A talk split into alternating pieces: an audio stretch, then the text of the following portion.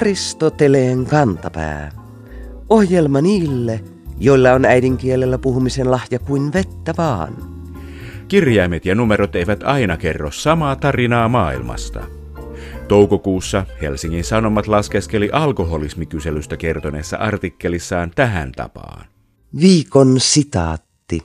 Joka toisella ollut liikaa juova työtoveri. Kuulijamme Yrjö miettii laskelman tuloksia näin. Siis puolet työväestäkö juoppoja? Tällainen kuvahan otsikosta syntyy. Mutta ajatellaanpa vaikka 50 hengen työpaikkaa, jossa on yksi juoppo ja 49 täysraitista, joilla kaikilla on se yksi ja sama juoppo työkaveri. Tällaisessa tapauksessa otsikko pitäisikin muuttaa muotoon Lähes kaikilla juoppo työkaveri. Soveltavan matematiikan kanssa telmittäessä pitää olla ilmeisen tarkkana. Näinhän se on. Muistakaa siis olla tarkkana laskuissa niin numeroiden kuin sen alkoholinkin kanssa.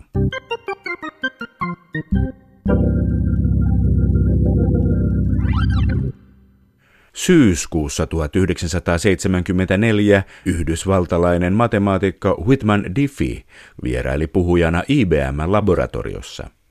Tiedemiehen ja pitkätukkahipin sekoitus Diffie mietti työkseen tuolloin vielä utopistista aihetta, miten internet olisi mahdollinen.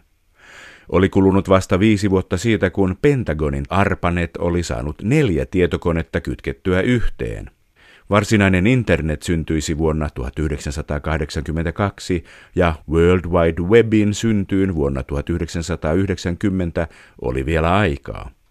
Mutta Diffillä oli asiasta jo idea ja hän pohti päivittäin tietokoneiden verkon suurinta ongelmaa. Miten sähköpostit, luottokorttitiedot ja muu tieto pysyisivät verkossa salaisina niin, ettei salauksen avainten välittämisestä tulisi liian suurta ongelmaa. Ratkaisua ei kuitenkaan tuntunut löytyvän ja IBMn luentokeikallakin yleisö taas kerran vaikutti epäilevältä. Mutta luennon jälkeen hän kuuli, että laboratoriossa oli äskettäin vierailut joku muukin puhumassa avainten jakelukysymyksestä. Kyseessä oli kalifornialaisprofessori Martin Hellman. Diffi lähti samana iltana ajamaan mantereen halki 5000 kilometrin päähän tapaamaan Helmania. Tämä oli yllättynyt, kun Diffi vihdoin soitti ja ehdotti tapaamista.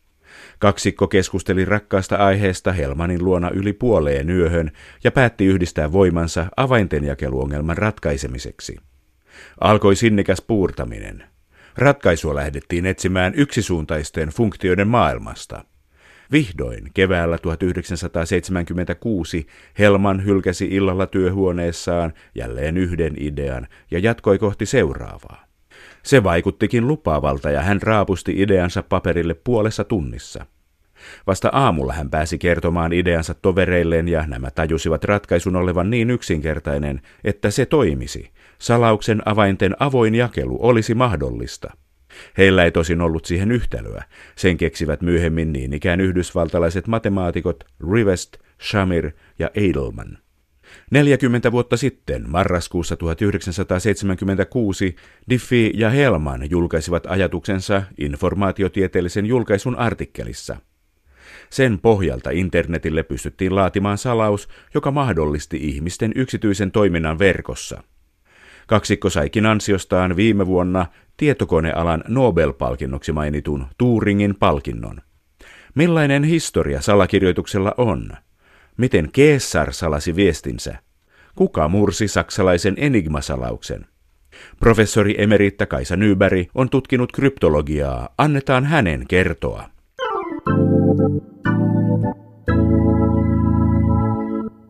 Professori emeritta Kaisa Nyberg, te olette tutkinut salakirjoituksia ja salauksia. Miksi salakirjoitukset ovat aikoinaan syntyneet? No, tarve on varmasti ollut ihan luonnollinen, koska salaisuuksia ihmisillä on aina ollut. Ja kun sellaisia on ollut tarve välittää, niin ja aina ei ole mahdollista järjestää henkilökohtaista tapaamista tai muuten turvallista välittää tietoa, niin on käytetty salakirjoitusta. Egyptistä on löydetty jo 1900 vuotta ennen Kristusta tämmöisiä hieroglyfejä, jotka on epästandardia, että ne ei kuulu siihen hieroglyfimerkistöön, jota silloin käytettiin ja on ajateltu, että ne on koodinimiä tai koodeja, jotka kertoo jotain ainoastaan niille, jotka tuntee niitä. 1500 ennen Kristusta Mesopotamissa on vastaavanlaisia savitauluja. Siis yhtä kauan kuin kirjoitusmenetelmätkin. Ihan siinä samalla se on tullut. On sellainen salakirjoitusmenetelmä kuin Keesar-salakirjoitus. Liittyykö se Julius Keesariin? Keesar on antanut sille nimensä ja kerrotaan, että hän on sitä käyttänyt itse. Kutsutaan siirtomenetelmäksi. Kun pitää salakirjoittaa esimerkiksi A, niin otetaan A-kostossa ei seuraava, vaan sitä seuraava kirjain. Eli siis hypätään kaksi kirjainta eteenpäin. A salakirjoitetaan kirjaimella C, niin kuin Keesar. Toiset lähtijät sanovat Keesarin siirtyneen A-kostossa kolme askelta eteenpäin, toiset taas kolme askelta taaksepäin. Ja ilmeisesti erilaisia variaatioita tästä periaatteesta oli käytössä sekä Keesar käytti että myöskin hänen aikalaisensa. Se ei ole pitävä, se johtuu siitä, että luonnollisessa kielessä eri kirjaimet esiintyy eri frekvenssillä. Joku kirjain on paljon yleisempi kuin joku toinen kirjain. Niin ihan puhtaasti tämmöisellä katsomalla, kuinka usein joku tietty merkki esiintyy, jos se on hyvin usein esiintyvä, niin todennäköisesti vastaa semmoista luonnollisen kielen kirjainta, joka esiintyy usein kielessä. Ja tätä kutsutaan frekvenssianalyysiksi. Sen keksivät arabit muutama sata vuotta myöhemmin. Käytettiinkö tätä Kesar-salakirjoitusta vielä sitten Kesarin jälkeenkin? Kyllä, ja vielä ensimmäisen maailmansodan aikaan. Se on semmoinen yksinkertainen ja nopea salausmenetelmä, ja se on hyvin helppo toteuttaa salakirjoitus kiekon avulla. Arabit keksivät frekvenssimenetelmän, keksivätkö he uusia salakirjoitusmenetelmiä? Eivät oikeastaan, he olivat matemaatikkoja ja heidän kiinnostus näihin asioihin oli puhdas matemaatikon kiinnostus ja tämä analyysi kiinnosti heitä. Näin on vielä tänäkin päivänä, että usein ne tutkijat, jotka harrastavat kryptoanalyysiä, niin eivät sitten itse tee salakirjoitusmenetelmiä. Ja taas ne, jotka tekevät salakirjoitusmenetelmiä, niin harvemmin ovat tehokkaita ja hyviä salakirjoitusmenetelmien analysoijia.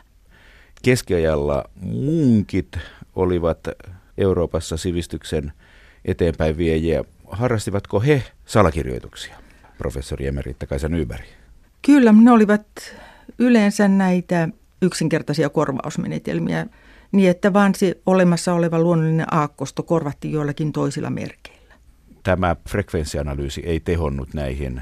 No nimenomaan tehoa myöskin näihin. Ja ensimmäinen menetelmä, joka ei murrofrekvenssianalyysiä käyttäen, on Leon Battista Albertin 1467 esittämä moniaakkostollinen korvausmenetelmä.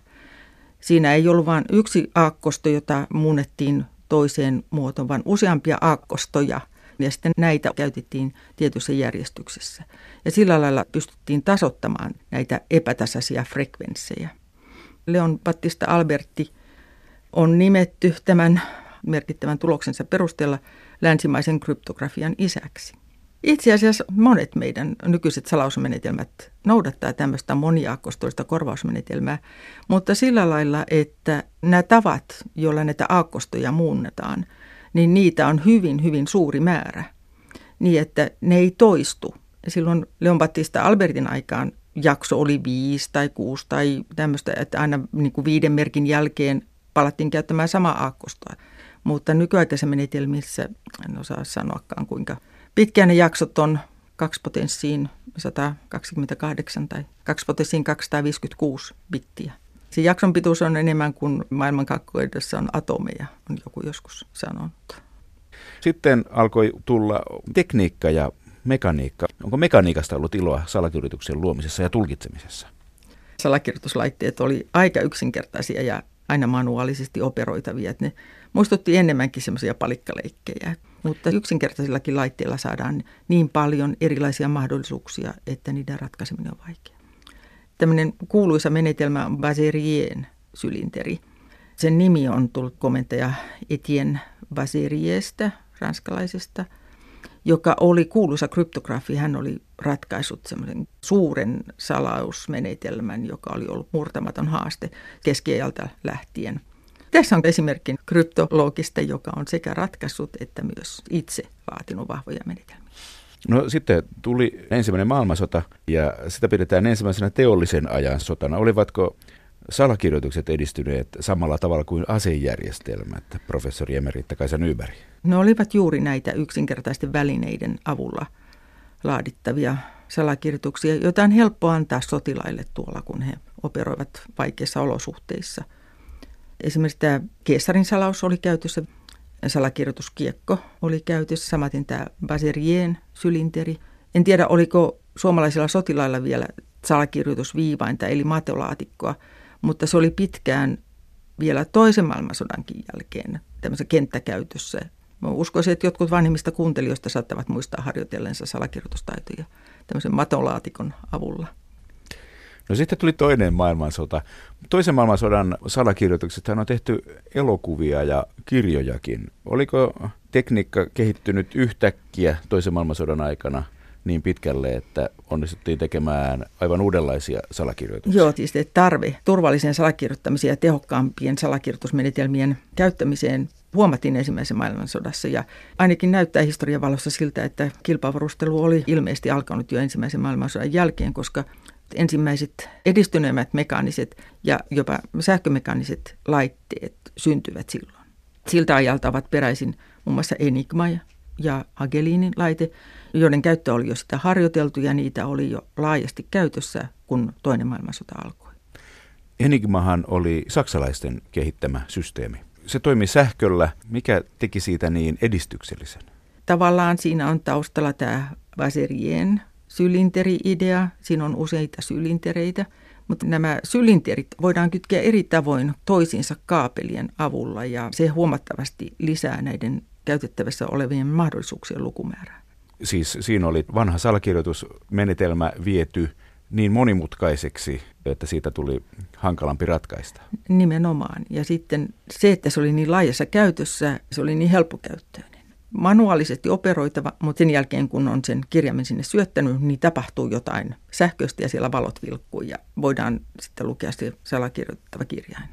Enigma oli keksitty jo 20-luvun alussa ja siitä tehtiin paljon erilaisia versioita ja se oli jopa ihan kaupallisesti saatavilla kenen tahansa käyttöön, joka sitä halusi käyttää viestiensä salaamiseen. Yrityssalaisuuksia ilmeisesti etupäässä, mutta esimerkiksi Saksassa sitä käytettiin armeijan lisäksi myös valtionhallintoon laajemminkin. Ja yksi tällainen laite oli joskus lähetetty postissa, ilmeisesti diplomaattikäytössä, Puolasta Saksaan.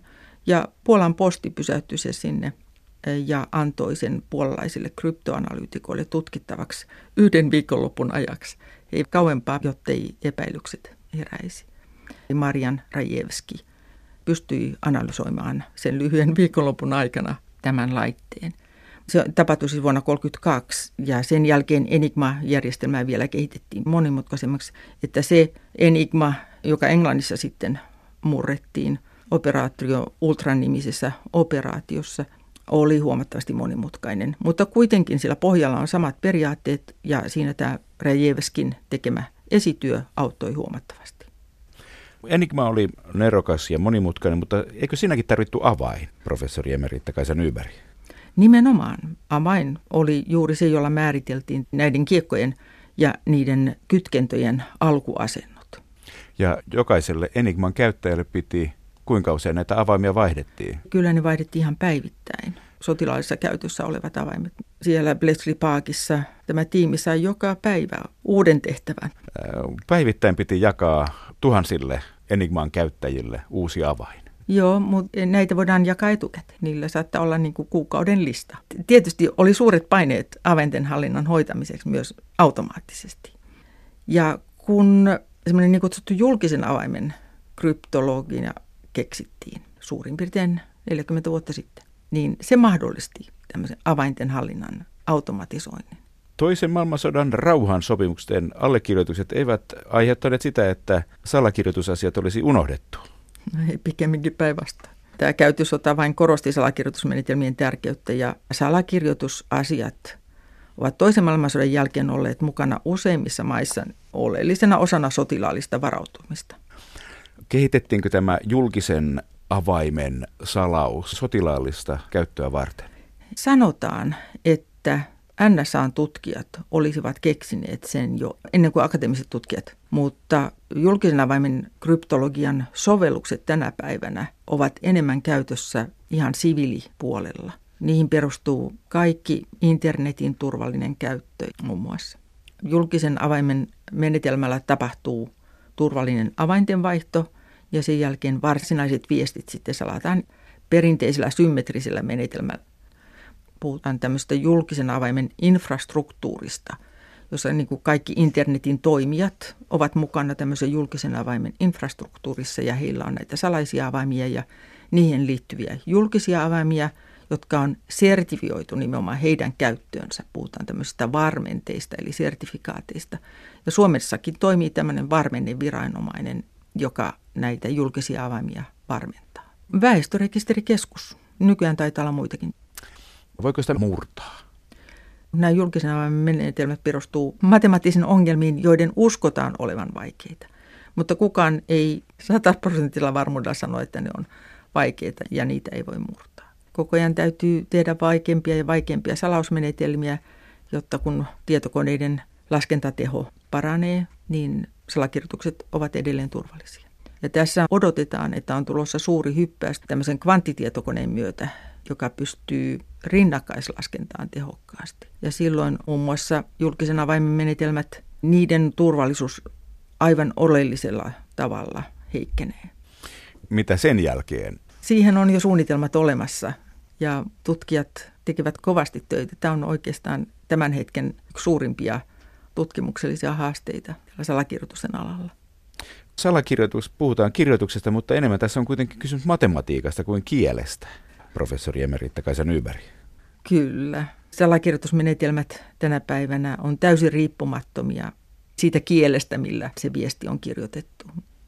Tässä on nyt sitten käynyt sillä tavalla, että vaikka tiedonvälitys on parantunut ja valtiot ja yhteiskunnat kilpailevat siitä, mikä olisi läpinäkyvin yhteiskunta ja vähiten korruptoitunut, niin salakirjoituksista ei olla päästy mihinkään. Itse asiassa tarve niille koko ajan vaan kasvaa. Avoin yhteiskunta tavallaan edellyttää se, että jokainen ihminen käyttää salakirjoitusta. Aina on tietoa, jonka ei edes kuulu olla vapaasti saatavana, vaan kuuluu vain tiettyjen henkilöiden ja toimijoiden tietoon. Ja sen toteuttamiseksi tarvitaan salakirjoituksia. Aikaisemmin lähetettiin tietoa sulkemalla se kirjekuoreen ja kiinteitä puhelinverkkoa pitkin. Ajateltiin, että puhelinlangat eivät laula, vaan voidaan turvallisesti puhua. Matkapuhelin myötä on huomattu, että puheluja voi todella kuunnella. Matkapuhelinverkoissa salakirjoitusta käytetään nimenomaan sen langan korvaamiseen. Ja pankkipalveluissa salauksia käytetään sen korvaamiseen, että oli henkilökohtaisesti hoidettu asia pankkivirkailijan kanssa. Kyllä. Sehän oli salakirjoitusten alussa se suurin syy, ettei viestinviejän tarvitse itse lähteä kertomaan jotain asiaa, vaan voi antaa viestin kuljetettavaksi ja vietäväksi. Ja nyt on sama tilanne, meillä internet kuljettaa meidän tiedon ja me voidaan olla kotona. Salakirjoituksella on myös tärkeitä kaiken digitaalisen tiedon käsittelyssä ja erityisesti pelien ja virtuaalimaailman luomisessa. Esimerkiksi Pokemon-peli ei toimi oikein, ellei sen toiminta ole turvattu ja se turvaaminen tapahtuu salakirjoitusta käyttäen. Miten muuten voitaisiin varmistaa, ettei kukaan hakkeroi, pääse sisään siihen järjestelmään ja siirtele niitä Pokemoneja haluamisen paikkoihin. Aristoteleen kantapään yleisön osasto.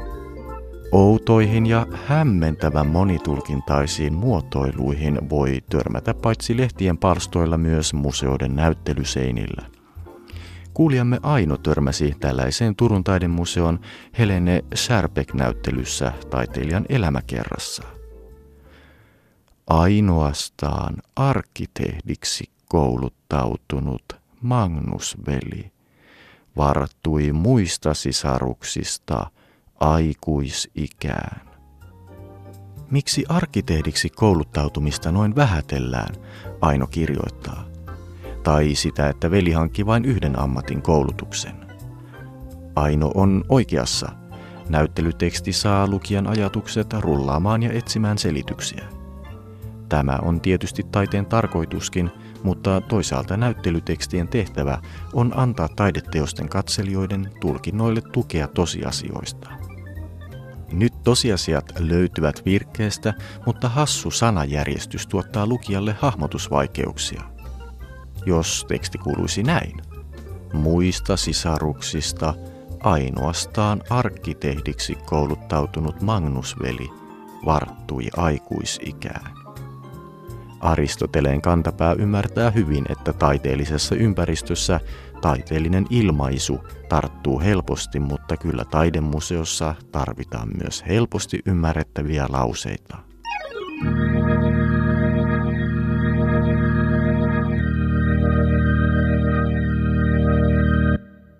Silminnäkijöiden havaintojen epäluotettavuudesta kerrotaan aika ajoin hämmästyttäviä tutkimustuloksia. Joskus myös uutisteksteissä menevät tapahtumaketjujen seikat sekaisin. Niin kuin nyt toukokuussa Iltasanomissa, joka uutisoi lohjalaisen uimarin täpärästä pelastumisesta näin. Viikon fraasirikos. Uimari pelastui täpärästi Lohjalla. Sukeltaja poimi miehen järvestä uupuneena ja kylmissään. Ilmiantajamme nimimerkki Kaustinen ihmettelee. Uutista lukiessani kuitenkin selvisi, että sukeltaja oli ihan voimissaan, mutta pelastettava oli uupunut ja kylmissään. Aristoteleen kantapään pelastusfraasien ylipelastusrengas yhtyy ihmettelyyn.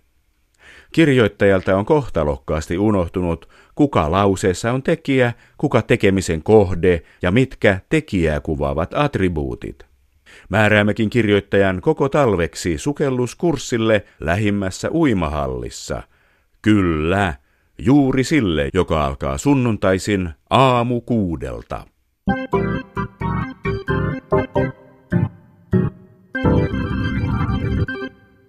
Joskus sanontojen lähtökohdat ovat niin vanhoja, että ne ovat unohtuneet ja sanontojen merkitys on hämärtynyt. Kuulijamme Tom lähestyy meitä seuraavan sanonnan tiimoilla. Viikon sitaattivinkki. Kaksiteräinen miekka. Tom pohtii. Usein kuulee jopa kansanedustajien käyttävän tätä raamatun ilmaisua samassa merkityksessä kuin kaksipuolinen kolikko. Merkitys on täysin toinen. Yhtäkkiä ajatellen kaksiteräinen miekka tosiaan tuntuu samantyyppiseltä kuin kolikkovertaus. Kummallakin on kaksi puolta, ne voivat olla hyviä ja pahoja. Mutta tarkempi tutkimus osoittaa toista. Miekka on tosiaan raamatullinen vertauskuva. Isosta kirjasta löytyy viisi jaetta, joissa tämä roomalaisen sotilaan kaksiteräinen ase mainitaan. Mutta kaikki tuntuvat viittaavan vain sen terävyyteen. Missään maininnassa ei ole puhe kahdesta erilaisesta vaikutustavasta. Yleensä ilmausta käytetään, kun viitataan hebrealaiskirjeestä löytyvään mainintaan siitä, miten Jumalan sana on kaksiteräinen miekka. Mutta siinäkin täsmennetään, että Jumalan sanan tuomiovalta on iskevä ja terävä. Myöhemmin erilaisia tulkintoja kahden terän olemuksesta on kuitenkin syntynyt. Eksegeetikko Matti Myllikoski kertoo, että 300-400-luvulla elänyt kirkkoisa Augustinus ajatteli ilmauksen viittavan raamatun kahteen testamenttiin. Ja Martin Luther taas siihen, että miekan terät ovat toisaalta usko ja toisaalta raamattuun kirjattu laki. Näin sanonnan käyttö muuttuu aikojen kuluessa ja aivan selvästä sanonnasta tulee kaksipuolinen kolikko.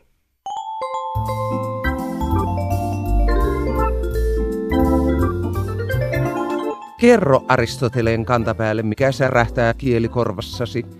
Tee se internetissä osoitteessa www.yleradio1.fi kautta Aristoteles tai lähetä postikortti PL 58 00024 Yle. Aristoteleen kantapää selvittää, mistä kenkä puristaa.